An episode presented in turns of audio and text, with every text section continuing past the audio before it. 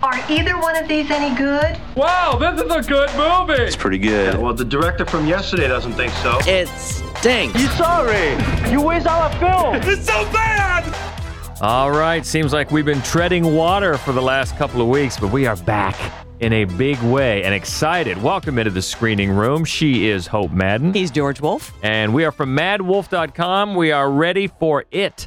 The story of a group of bullied kids banding together when a monster taking the appearance of a scary clown begins hunting children. My grandfather thinks this town is cursed. That all the bad things that happen in this town are because of one thing an evil thing. I saw something. A clown. Yeah, I saw him too. Bill, if you'll come with me, you'll float too. You'll too. You'll float too. You'll float too. You'll float too. Like a lot of people, I was not that optimistic when I first heard that they were going to remake it. Now, I did not love the 1990 miniseries, but I did love Tim Curry as Pennywise. Right, that that is the main thing. And I, I'm with you, except over the last few years, a couple of things have kind of, you know, tempered my my lack of enthusiasm for these remakes. Number one, of course, Heath Ledger doing Batman. You Absolutely. know, because everybody thought there's no way. Yeah. How can you do better than Jack Mhm, Nicholson? mhm. And he did. And then just for me, the when they rebooted the Star Trek franchise, Right. the first Star Trek re- reboot, I thought, what a stupid idea, and I loved it so much. I so know, it's like, you know what? I'll just keep my opinions, you know, kind of watered down until we see what they can do. So I'm with you on not really caring for the TV, well, at least the second half Yeah. of the TV version years ago, and I'm with you on loving Tim Curry so Yep, much, yep. but. You know what? This one does it pretty well. Oh, it does. Yeah, no, I, I and and I did start to really turn around after I started seeing stills of Bill of Skarsgård, Bill yeah. Skarsgård as Pennywise. They took a very different approach. It's a much less silly clown, kind of a more of a throwback classic. And he and Skarsgård does a great job making it his own, kind of kind of digging into that whole macabre, grotesque sort of element of the clown. I think he's great. Yeah, and I think what they do, it, it follows in the pattern of the filmmakers, everybody involved here. They're on the big screen. They've got an R rating. They don't have to worry about TV restraints, and they're going for it, going Right. a little darker, going Oh, certainly yeah. more violent and Yeah. more straight up horror. So Oh, I yeah. think the characterization is in line with that. I'm not ready to put it above Tim Curry's. I don't think you are either.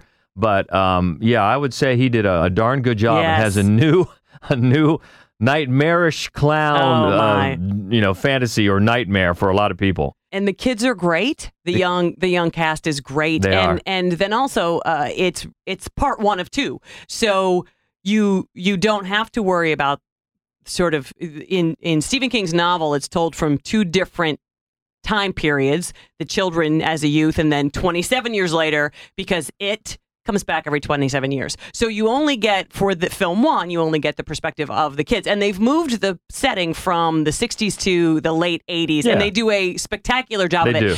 And one of the reasons I like it is because eh, the sort of you know, preteens band together, that was such a, a tremendously common theme in movies in the 80s, like the Goonies. I mean, there's like a million Stand by Me, Stand by Stephen Me, King, yeah. which is a Mhm. great Stephen King movie. Yeah. And I'd like, I'm, I'm happy to say, is the Stephen King movie this It reminds me the most of. Yeah, and of course, much has been made of the fact that it is now 27 years after the TV movie of it, which is I don't know a happy accident or Right. what, but it's it's very very cool, nice coincidence. But yeah, you're right. The kids are great, led by I want to pronounce his name right, Jaeden Lieberher. I think that's right. And we saw him first in St. Vincent. Loved him. With Bill Murray. So great. And then he was in Midnight Special. Again, So great. this kid is seems to be a natural. He's noticeably older now. As that, that, that happens to happens. kids in a strange way. But he's growing up, but he's he really anchors this movie as Stuttering Bill. Yeah. Uh, the I, I suppose the de facto leader of the Losers Club. Right. And here, here's another thing I like about that is because these kids who call themselves the losers, so many times in these movies, yeah, we're the losers. Look at you people. Right. You just walked off a, a catalog Right. shoot. Right. They look like nerds. Most of 'em, okay? yeah. they do. And God bless them. And they're all great. And they make a nice group that bands together Yeah. because they all start seeing not only the clown, but they see different variations of the clown because the entity can change in at a moment's notice to something, whatever scares that person at right, the moment. exactly. Which is another advantage this movie has better special effects, Yes. obviously, and it can just morph boom, boom, boom Right, like that, right. which gives me a lot of hope for the second part of Sure. the movie. I think they can deal with the ending, which has some problems in the book, uh, a little better. So we look forward to that in, in the months and years to come. But going back to this one, the kids are great. Uh, the time period Yeah. details Yeah, are great. They're great. And one of the kids, we're not familiar with Stranger Things, but No. the one funny kid, the kids, the kid that has the funniest lines, Richie. who has a great, the kid has a great name, Finn Wolford Love- or Wolfhard. I like to say Wolfhard because Well, I that's should- better. yeah, you it's should. probably not how you What a pronounce it. but- great name. And, and and it's funny again uh, the benefit of an R rating Yeah. and uh, a big screen because because you know he just says. He says hilarious foul mouth things, and he's very, very small with these enormous glasses on, which Yeah. makes it all much all that much funnier. But his delivery is perfect. And I think he's the one that at one point has on an Airwolf T-shirt yes, from the TV series Airwolf. like nice.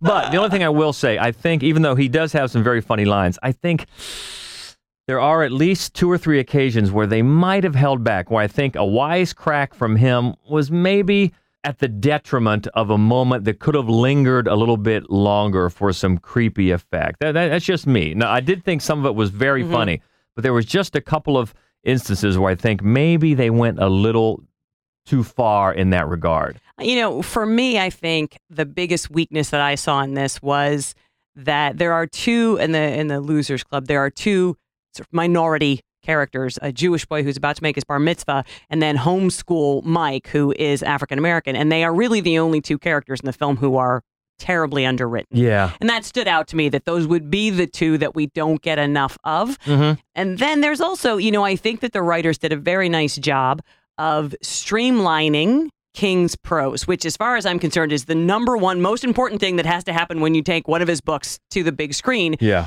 Um, but Plus his trouble with endings, I think sometimes, and we'll we'll see how that pans out. But yeah, next you're right. time. But I, I, there is a there's a bully character in the in the novel, and I, I I felt like because of the way this was pruned, eventually the bully's behavior didn't connect particularly well.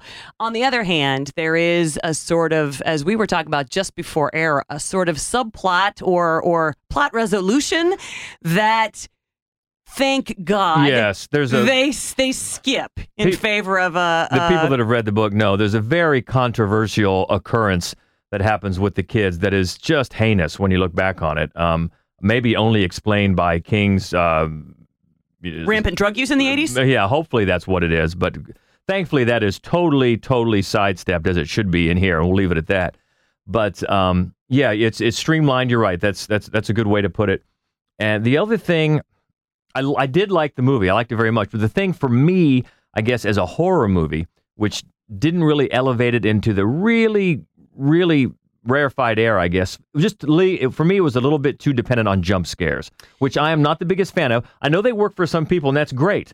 It's just what you're into. For me, maybe just a little bit too much of a reliance on that. I think that the film does a good job uh, with the way they use the background, the foreground sound oh, to Oh, yes. to sort of keep your your your sort of sense of dread elevated all the way through. So I, I don't think that's I don't think there's an over reliance on jump scares. I think there I mean there definitely are a lot, but I, I feel like when the film you know it's it's from children's perspectives and there's a clown. I mean, it just seems like clearly that's where they're going to go. So I was okay with it. And I do think technical aspects of the movie, sound design, set design, the way it looked, Yeah. all all first rate. I Yes. thought very well done. And Yeah. Also thought for me, some of the most successful areas of the film dealt with deeper themes and more subtle themes. Just friendship, number one, Yeah. and the passage.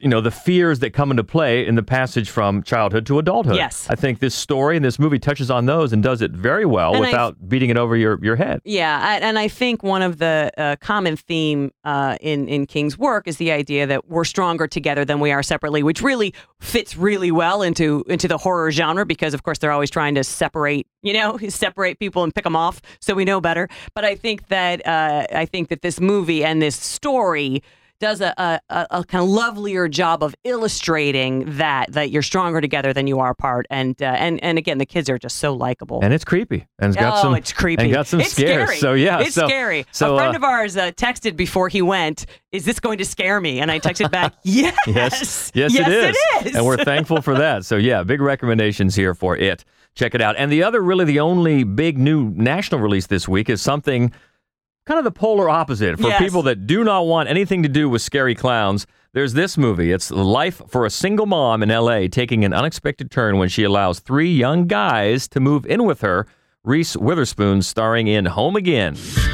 There's this really sweet guy in my yoga class. I've only been separated for five months. Girls, it's my birthday. Let's uh, okay.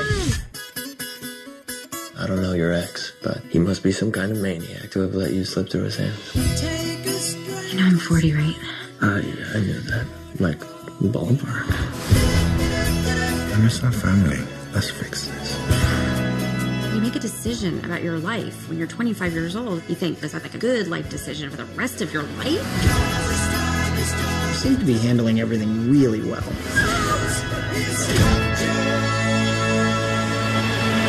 The first thing you're going to notice on any uh, advertisement for Home Again is the name Nancy Meyers all over it. And you're going to say to yourself, oh, this is going to be another one of those fun Nancy Meyers romps. Honestly, like, it's I complicated. did. I thought it was a Nancy Meyers film. I did. So their their advertising gimmick is it worked It- on me. Yes, exactly. So if you're not familiar, she's the writer director. She's done a ton of stuff, but it's complicated with Meryl Streep. And Something's gotta gotta give. The It- Holiday a few years ago. So She's so got a style. She's got a style, and if you like it, you like it. If you don't, I understand. But the point is, she did not write or direct Home Again. Her daughter did. so it's very much a carbon copy of her mom's work, except that instead of having, uh, you know, like a 60 year old uh, heroine who who uh, is played, generally speaking, by some of the greatest talent that you're ever going to find. Uh, Reese Witherspoon, very very talented. Mhm. Instead, is the lead. So all of a sudden, you're you're 40 instead of 60. Right. It's a whole different story. And to be honest with you, the gimmicks don't work as well. Yeah, I can see that, and, and I'm with you. Reese Witherspoon. We just saw her in HBO's Big Little Lies, and she was great. Uh, there was, She great talent in that whole miniseries, and she might have been the standout. So, uh, but here, yeah, the, the the the material because even in Nancy Meyer's work, let's face it, it is contrived Oh, it is. as all get out, Yeah. and it's and it pulls strings, but it does it pretty well uh, for for what it, it's aiming to do. Her her movies, and you know, like you said, it relies on uh, talents such as Meryl Streep and Diane Keaton and Jack Nicholson and Alec Baldwin and Steve Martin. You know, top notch stuff. Right, right. And not that Reese Witherspoon is is any slouch at all, but that this material is not good enough for her to do anything with it. No, it really it is so superficial, so superficial, and so contrived. So so she plays a, uh, a character. Her dad had been a very famous director, and he's long since passed away. And she's recently divorced, and so she moved her her two daughters into the house she used to share with her dad. So this lovely, rambling, gorgeous estate in LA, and her two daughters are really quite adorable. And she doesn't seem to have really a care in the world, regardless of the fact that she wakes up on her 40th birthday crying in her bathroom. And it's it's hard to see why exactly, to be honest with you. I know because just like her mom's movies, you know, everybody has a gorgeous house. First of all, everybody's white. Right. Everybody has a gorgeous house. Nobody seems to want for all money. sorts of money. Yeah, but they're but they have these.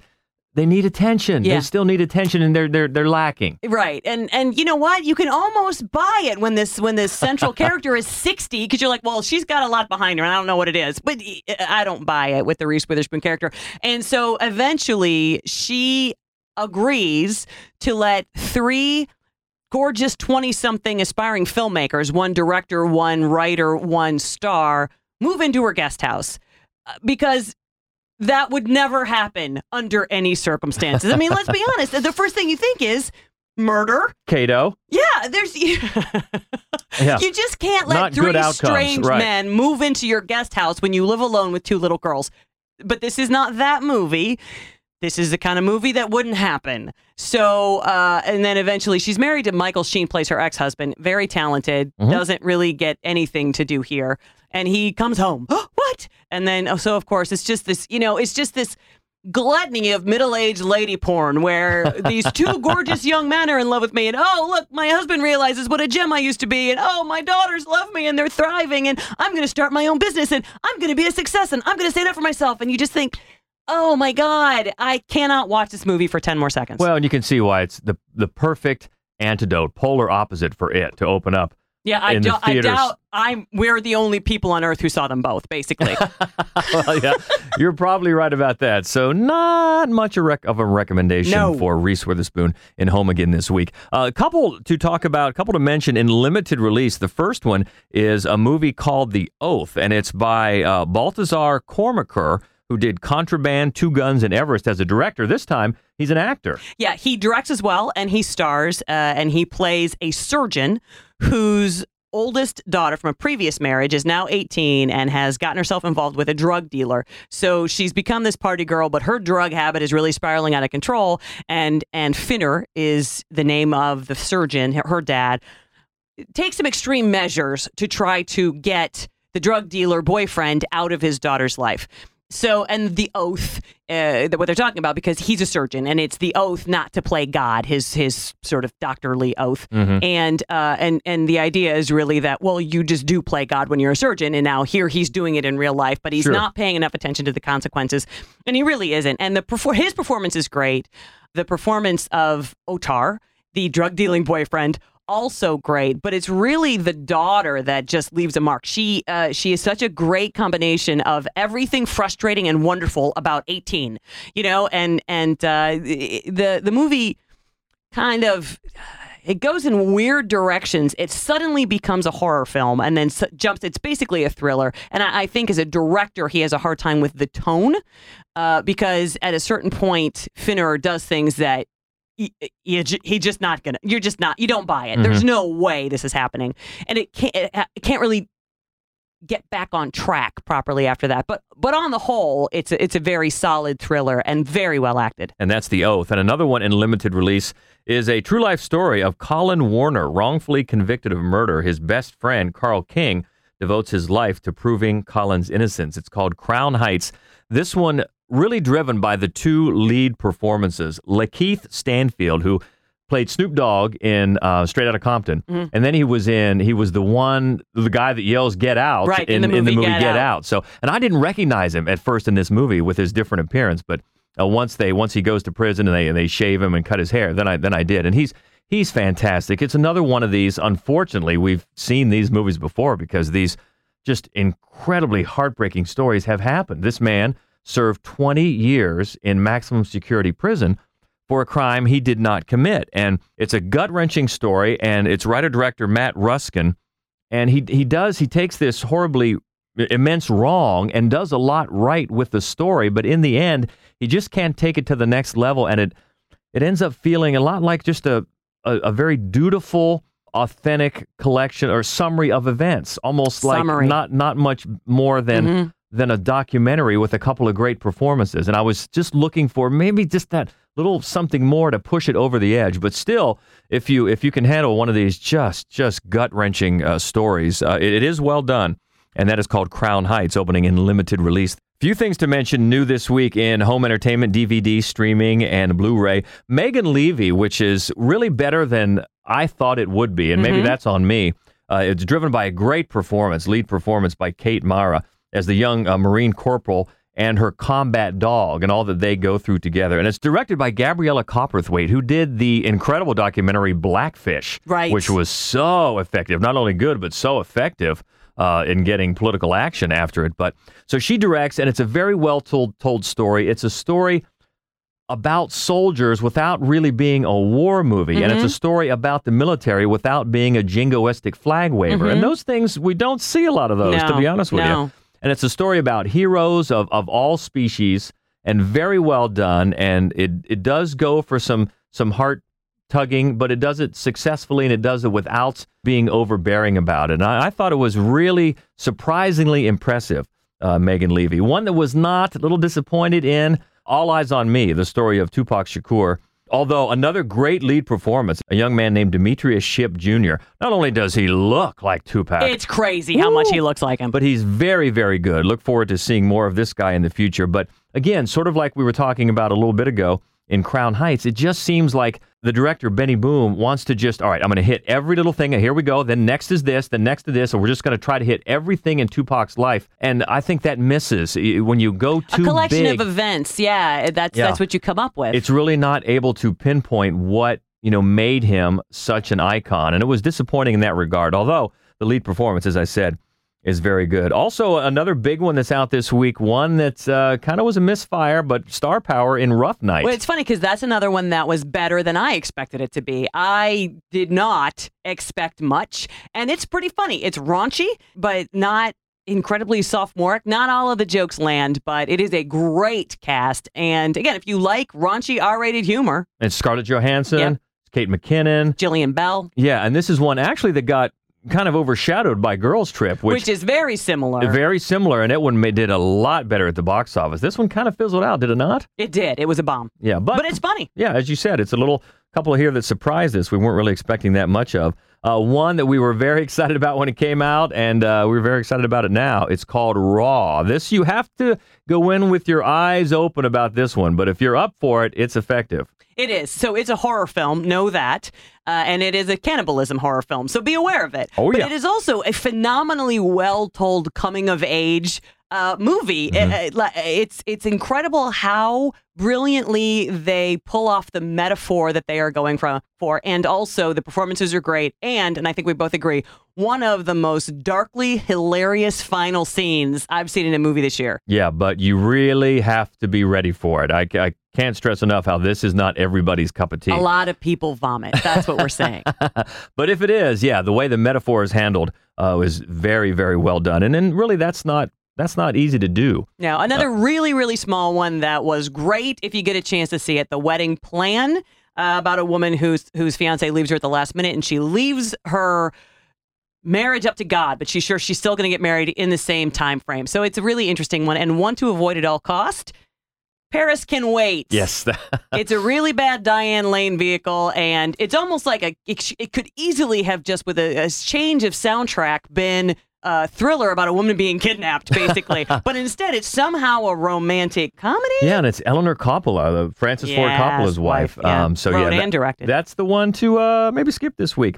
Looking forward to one next week in a big way. We were looking forward to it this past week, and now next week we're looking forward to Darren Aronofsky's Mother with an exclamation point. I love the exclamation point at the end of the word mother. I love that Javier Bardem is back in a movie that might be great, and also Jennifer Lawrence. Jennifer we always Lawrence love to see and Jennifer Michelle Lawrence. Pfeiffer and Ed Harris. Yeah, oh, the- just from the trailer, something Oh, creepy Oh is yeah, going that's on. the thing. It's a trailer that just makes you hold your breath. You're so uncomfortable the whole time. Cannot wait. The other big one coming out next week, American Assassin, which looks to be like another one, uh, very similar to about a hundred other movies that we've seen, but we'll hold But Michael hope. Keaton has a co-starring role, so we'll see about that. So that is next week. Uh, let us know what you thought of it or any of the other movies from this week. We're really interested to what uh, what your take on it was. And the easiest way to do that, keep the conversation going, is on Twitter.